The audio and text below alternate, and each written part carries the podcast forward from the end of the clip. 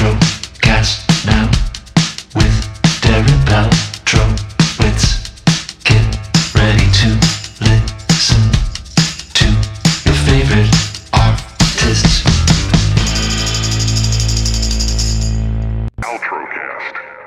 There we are. There you are. Well, right on time. Wonderful. And I understand you have another live stream coming up through Mandolin. Is it uh, May 9th? Yes, Mother's Day. Mother's Day. That Yeah. is your second one through Mandolin? the second one. I did one at Easter, and it was it was wonderful too. First of all, to get these things moving again, called vocal Yes. cords. You know, after a year of not singing, I wasn't sure what was going to come out of my mouth. Sure. But we we got through it. People seem to enjoy it very very much, and I'm really looking forward to to sharing Mother's Day with with mommies around. Yeah. Well, speaking of singing, uh, the year before the pandemic, you put out a, what they're calling a comeback album, but you never went anywhere. Uh, called "She's Back," and it featured you both singing solo and doing duets with different artists from the R&B and soul genres. And your voice is perfectly there. Do you have to put in work to keep your voice at this top level? No, I basically just use it. You know, it's, it, this thing is a muscle, like anything else. A, a muscle needs to be exercised, and uh, the more you use it, the better it becomes, and the stronger it becomes. Being without using this muscle for a complete year, it was quite. I kind of questioned myself here.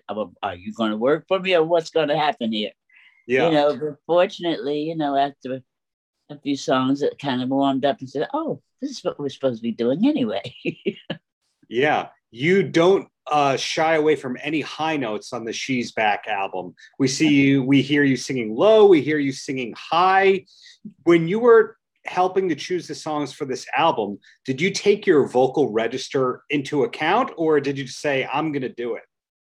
no, you know, basically, um, especially with the duets, um, I I tried to do keys that were suitable for my du- duet partners, uh, and I, I have a an ability to sing around them, which we found quite interesting in most cases.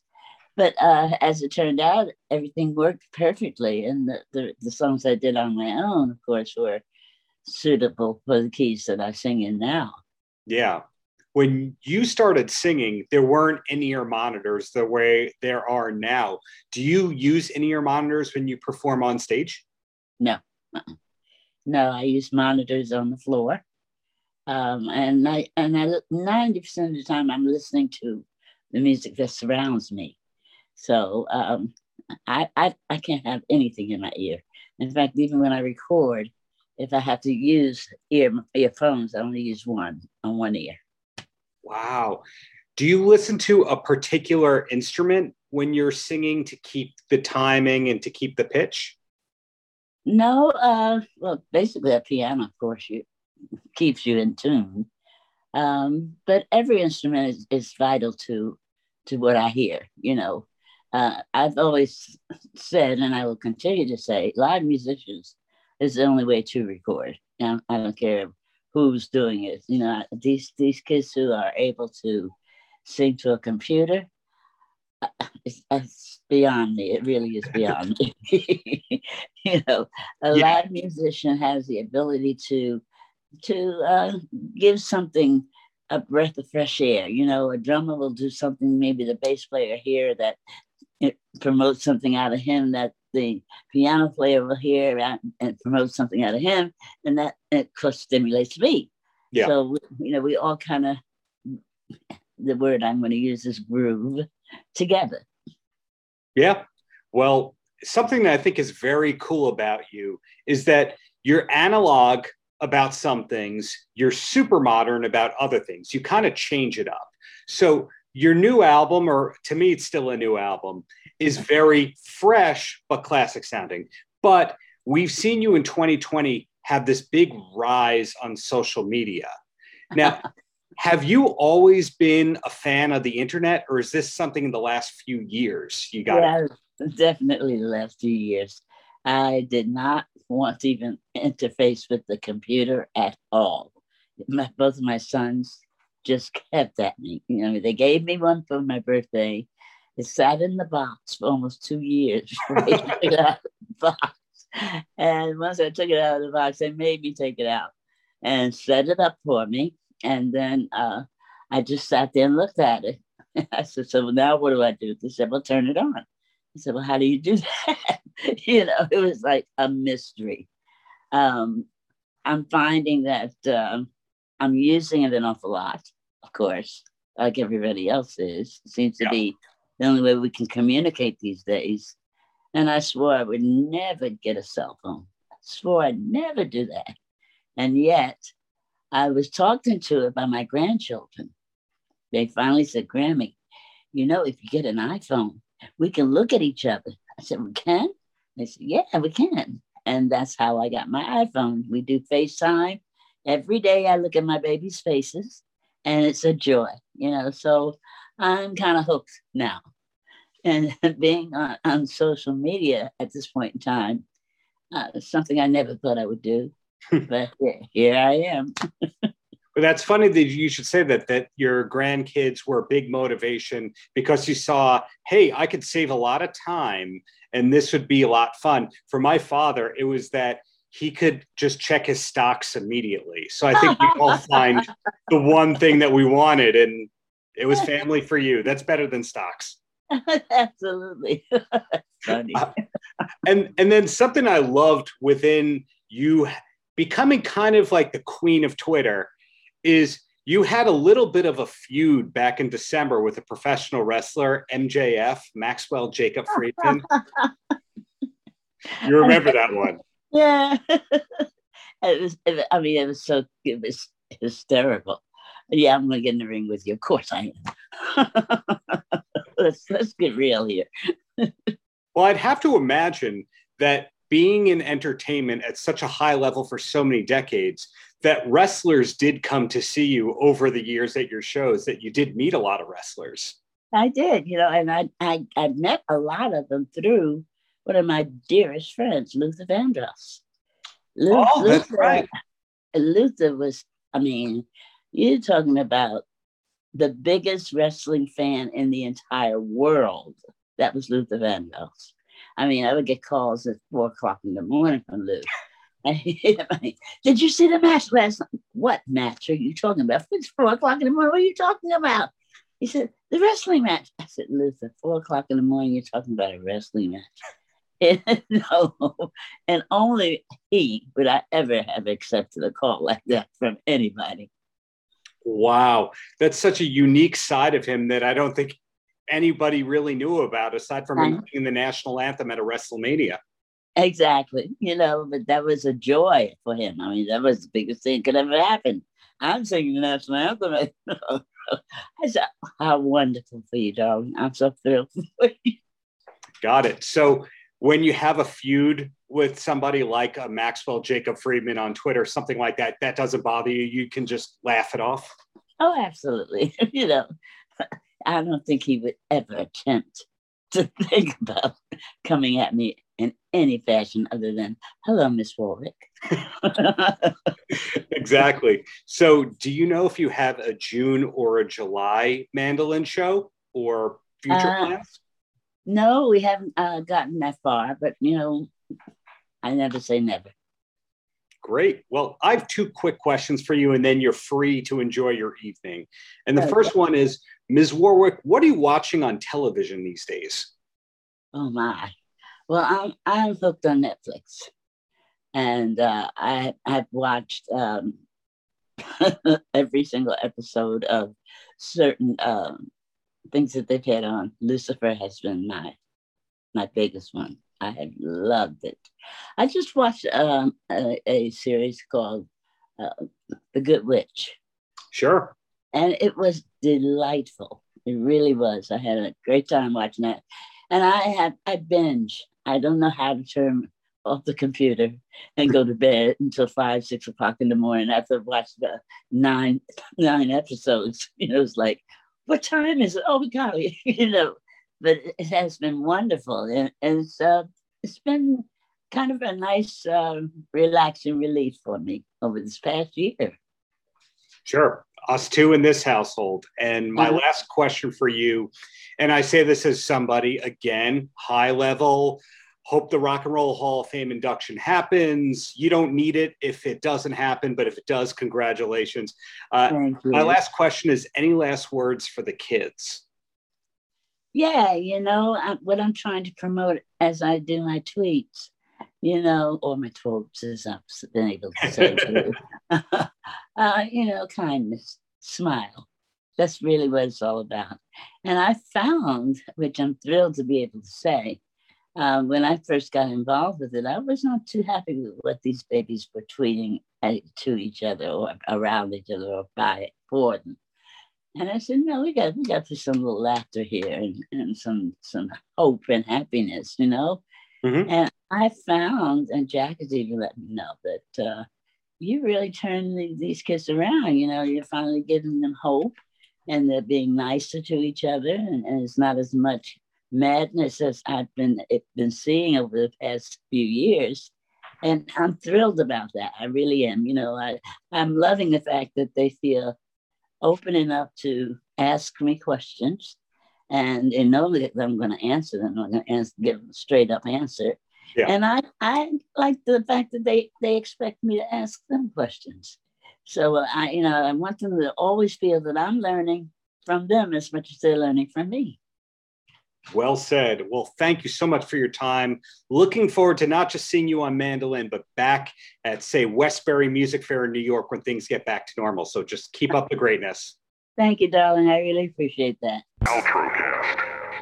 Uh, am I getting you from Los Angeles at the moment? Yeah, I'm in LA. I have no idea what's going on. I have been on uh, the internet all morning, and now there is so there could be a power, you know, it could be an outage in the area. I, I don't even know. You know what? You know what killed is. me? The shower brought me down. I should have stayed stinky for you.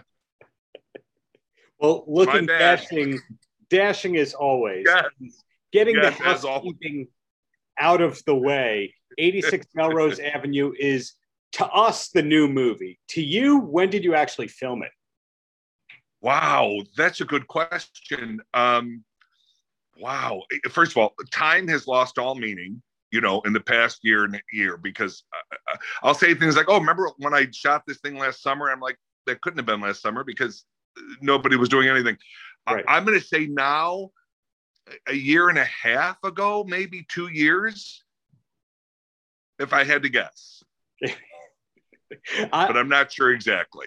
as somebody who's taping interviews five, six days a week, I'm getting some like 2016s, 2017s in there. So nothing Yes. shocking anymore about when you're talking to somebody who's established and it's an indie film and you ask when it was made, you, you have to have in the back of your mind, like, why did it take so long? Or just take forever? Yeah, and I will tell you, it was the kind of thing where um, I was given the script, and we didn't. I- just kind of knew I didn't have the time to do it. You know, nothing. It's just I would, you know, have a bunch of stuff going on. But I always try to read everything that's sent to me, and I read it, and I thought, oh, there's some really interesting stuff going on in here. Damn it! And so I felt like, oh, and so then. You know, my reps or whatever, people get involved and they worked out. Cause I remember going from one set to another. Like I was shooting something else at the same time, but they were very generous and they worked both productions worked it out. So I could go from one to the other and, and I was able to do it. So I do remember that part of it, but I couldn't tell you exactly when I did it. So it wasn't a traditional audition kind of thing. It was kind of, hey, do you want this? And you did it. Yeah, you know the thing. I- I've, I've been a lucky dude. Um, you know, I'm a, been a pretty busy actor ever since I moved out here in my God, you know, 1804, uh, whatever the hell I got here. No, I think I, I moved here in 90, um, 94 and relatively busy, you know, blessed and, you know, enough to pay the bills at least. And then Parks came along and then that kind of, you know, changed everything uh, as far as work because number one, we, you know, did it for seven years, which was a gift. And then, you know, because you become familiar to people. So most of the work I do now is offers. And that is a, I'm so grateful for that, that, you know, when you're a younger actor, you dream of that, you know, where you just get a phone call saying, "Hey, are you available to do da da da?" You read the script and you go yes or no or whatever. So yeah, it was an offer um, that I I was happy to have received. Yeah, well, you are so good at what you do that you just actually answered a few things that I was going to ask. there you go. okay, see you later. Nice talking to you. Bye bye. well, something that fascinates me about your career is that the first two seasons you were on Park and Recreation, you were, I don't know, they call it a feature or a, a guest star, even yes, though yes, you're in every yes. episode. And I believe the third season you became a, or something around there, you became a regular. And, but in spite of that, you were working nonstop while on Parks and Rec. Like we look at your IMDb page, you you're doing like five to ten shows in a movie in addition to all that all at the same time. Is that amazing work ethic? Is that an in a, not having the ability to say no to stuff? Or is it just your dream to work as much as possible? It's a it's a a combination of everything you just said with a big mix of fear. Like does anyone ever want me to work for them again? I've never i've never left a job and i'm not proud of this but i've never left a job thinking i'll ever work again. Like i always think oh that's probably the last time anybody will cast me or that's the last time i'll you know. I even when i have work coming up my brain still like you know i'll finish uh i i I've been working on a show recently and anyway and then in the meantime i did a film during it and i remember thinking after the film oh boy, I wonder if this will be the last. Thing. And I'm thinking, wait a minute, you go to work tomorrow, I'm back on the show. No, I, it won't be. So that's whatever crazy stuff is in my head. Uh, here's the thing. Here's the main reason. Uh, I love what I do. Mm-hmm. I, I, am so blessed. Uh, the old expression, I've said it a million times that I should get credit for writing it, even though I didn't. If you love what you do, you never work a day in your life. And uh, I've since 94 when i moved to la i've never had to do anything else to pay my bills now that doesn't mean every year was great and every you know there was some years things were pretty tight uh, but, but but always enough always enough mm-hmm. uh, because when i'm on a set i'm a happy guy i just i love it and then you when you're on a set with people who are passionate about the project that just even adds more to it like uh, the director uh, uh, lily uh, Mata on on 86 melrose avenue you talk about passion for her for her film. I mean, just it you just walked on set and you knew, wow, this is the real deal. This is this is a woman here who has looked at this every direction and has her opinions and views and they're important and she wants them to be heard and i agreed with her uh, so yeah that so I, am just it's like a combination of everything and, and, also very fortunate that people want me to work because believe me that can end as quick as it starts. Tomorrow, people could decide we're sick of that big fat face. We're done. You know, welcome to showbiz. Um, I hope that's not the case. If it is, you know, I got no, I have no power. Uh, I, I will just enjoy my backyard and, go swimming a lot. I don't know. yeah. Well, you mentioned before moving out to LA in 94. And I don't know if everybody realizes that you came out of the Chicago theater scene. And a commonality I see with everybody who who made it, and I'm I'm saying that you made it, uh, except Chris Farley, is that everyone didn't make it until they were 30 and up from that world. You look at Trisha Kel- uh, Trisha O'Kelly and John C. Reilly. Tina Fey might have been on the brink of 30 of getting SNL, but it took everyone uh, the process of being a late bloomer, and then they were okay. Did you know that that when you were there of hey, it may take a little bit, but once I'm set, I think I'm going to be set. No, I, I, knew nothing. Believe me, just you're looking at an idiot. Uh, I often people will say to me now, you know, because of the success you've had, do you wish you had gone to LA earlier? Well, a couple things. One, it never dawned on me. It never dawned on me. I was working in Chicago. I was doing theater, working, uh, uh, you know, a day job during the day to pay the bills, doing theater at night, taking classes, Second City and Players Workshop, you know, just doing what everybody else was doing. Uh, I wasn't the exception. And, um, you know, as time goes on, you hear the dream of LA and the dream. People talk about a pilot season and they talk about this and they talk about that. So it's out there, but it was never in the forefront of my brain. So yes, had I moved to LA earlier, would things have been different? Would I have landed some big show early? Or would I never have worked? I mean, you know, who the hell knows? Uh, I think things work out the way they're supposed to. But it's funny you should say you say about the age thing. I never really thought about it. But when I, th- you know, because like in my day in Chicago was, you know, Carell was still in Chicago, Colbert was still in Chicago. So you're right. The 30s are when everybody started to uh, kind of piece it together and make some big moves in their lives. Because what Chicago, you know, I, I love Chicago with all of my heart. Like it's literally my heart and soul. And uh, and I love LA. I'm not knocking LA. I really, I, I, love LA. But Chicago's my family is there, and, and my people, and all that kind of stuff. And um, so it, it, it's tough to leave.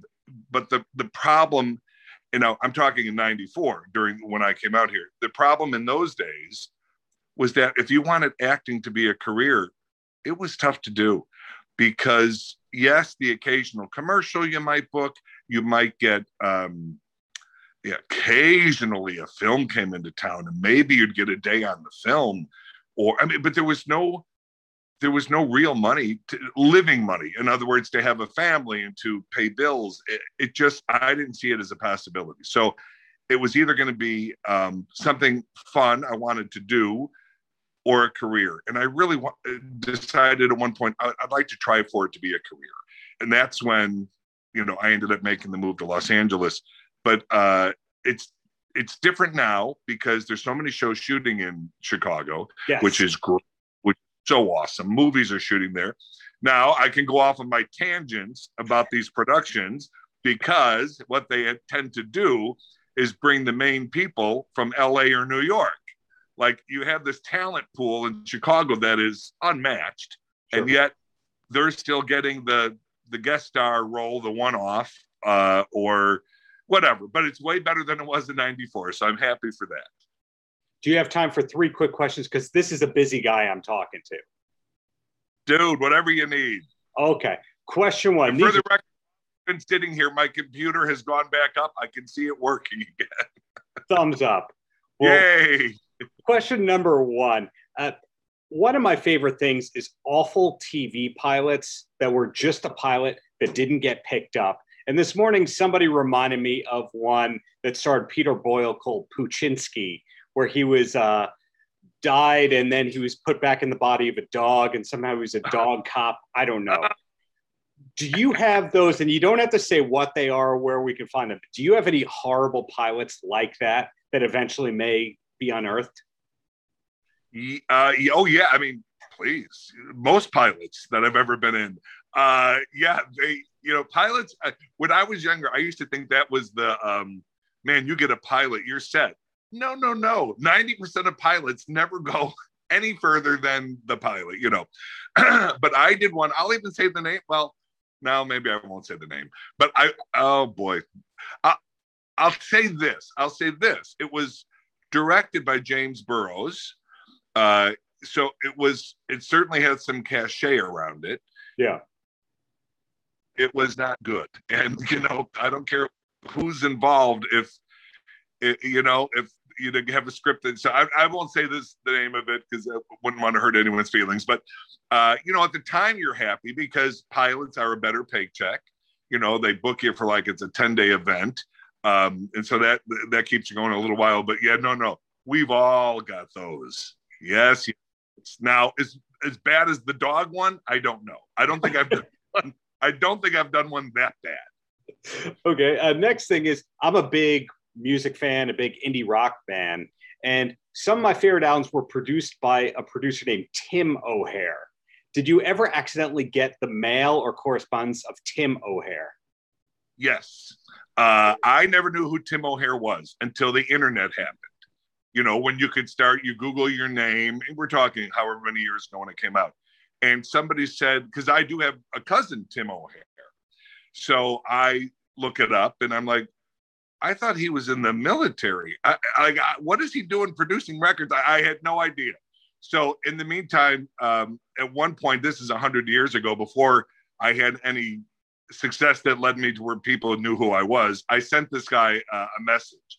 and he wrote back and he said, "I don't think we're related." It was very very pleasant back and forth, uh, and we are, and which would mean you and I also are very different musically. So like my taste in music is the worst, and yet I love it. So for me, it's good. Yeah. But anyways, yeah, we never stayed in contact. I don't know. Don't think we had a lot in common. there you go. And my yeah. last question for you, besides C86 Melrose Avenue, because it's an excellent movie, any last words for the kids? The kids, as in kids across the world, or kids where? I think the kids that'll be watching Jim O'Heir talk and be interested in you because let's face it, Parks and Recreation had such a multi generational following and was on for so many seasons that you actually might have some kids as fans. Oh, dude, the, the fan base for Parks has gotten bigger. The, the, we, we, you know, we still have this thing called the Parks family text. We're still in each other's lives all the time. We can, it, it, we're more popular now than when we shot the darn thing. I mean, yeah. like, at the time, every year we didn't know if we were going to be canceled or not, and now it's become this I don't know the word iconic, but whatever. It's become this kind of go-to show, and no, the kids love it, and we all talk about it all the time. We love that because uh, we're all number one. We're very proud of the show, and I think there's some wonderful things you can learn from who these people are, and especially my character Jerry. He's a good guy. Um, he might be fumbling and he might be bumbling and he might have his issues, but he's a really good guy. And uh, to, to the kids out there, I guess I would say the old expression, treat others as you would like to be treated. I think that's a really important lesson. And for um, wannabe actor kids out there, because uh, I talk to them a lot, uh, my, my advice always is be it doesn't matter because it's in your heart and soul and it's what you have to do. And if it's something you have to do, well, then you have to do it. Uh, you know, not every plumbing job is easy. Not every, you know, uh, accounting job is easy. Nothing's easy. Uh, you have to work for it. So uh, work hard and be prepared. Paltrocast. A lot of hobbies as a result of the pandemic kind of went away and then other hobbies kind of picked up and we've seen golf just have a big resurgence you're an insider why do you think that might have been the case that golf picked up and when a lot of other sports kind of went away I mean, I think part of it's a, as a function of, of just having been locked down. It's one of the few things that people could do recreationally, do it outside, be social, but still maintain an appropriate distance, um, which was you know, obviously very conducive to what we were all going through last year. Um, I also think that uh, golf is interesting in, in that it, it's looking very different than how it looked in many previous years, right? It used to be where you, would go play 18 holes and you could take up you take up the whole day basically to play golf. Now we have so many different, you know, air quotes versions of golf. We have things right. like Top Golf and Drive Shack. We can go just play with a few friends, sort of, you know, have a beer, eat some pizza, whatever, and a golf ball into this sort of like electric range. Um, we have facilities like this Golf Galaxy where they have these learning kind of centers where people could go practice, work on their game for an hour or whatever it is. Um, and I just think there's just a lot of different ways for people to enjoy the game that maybe fit better into the time constraints that any individual has in their own life.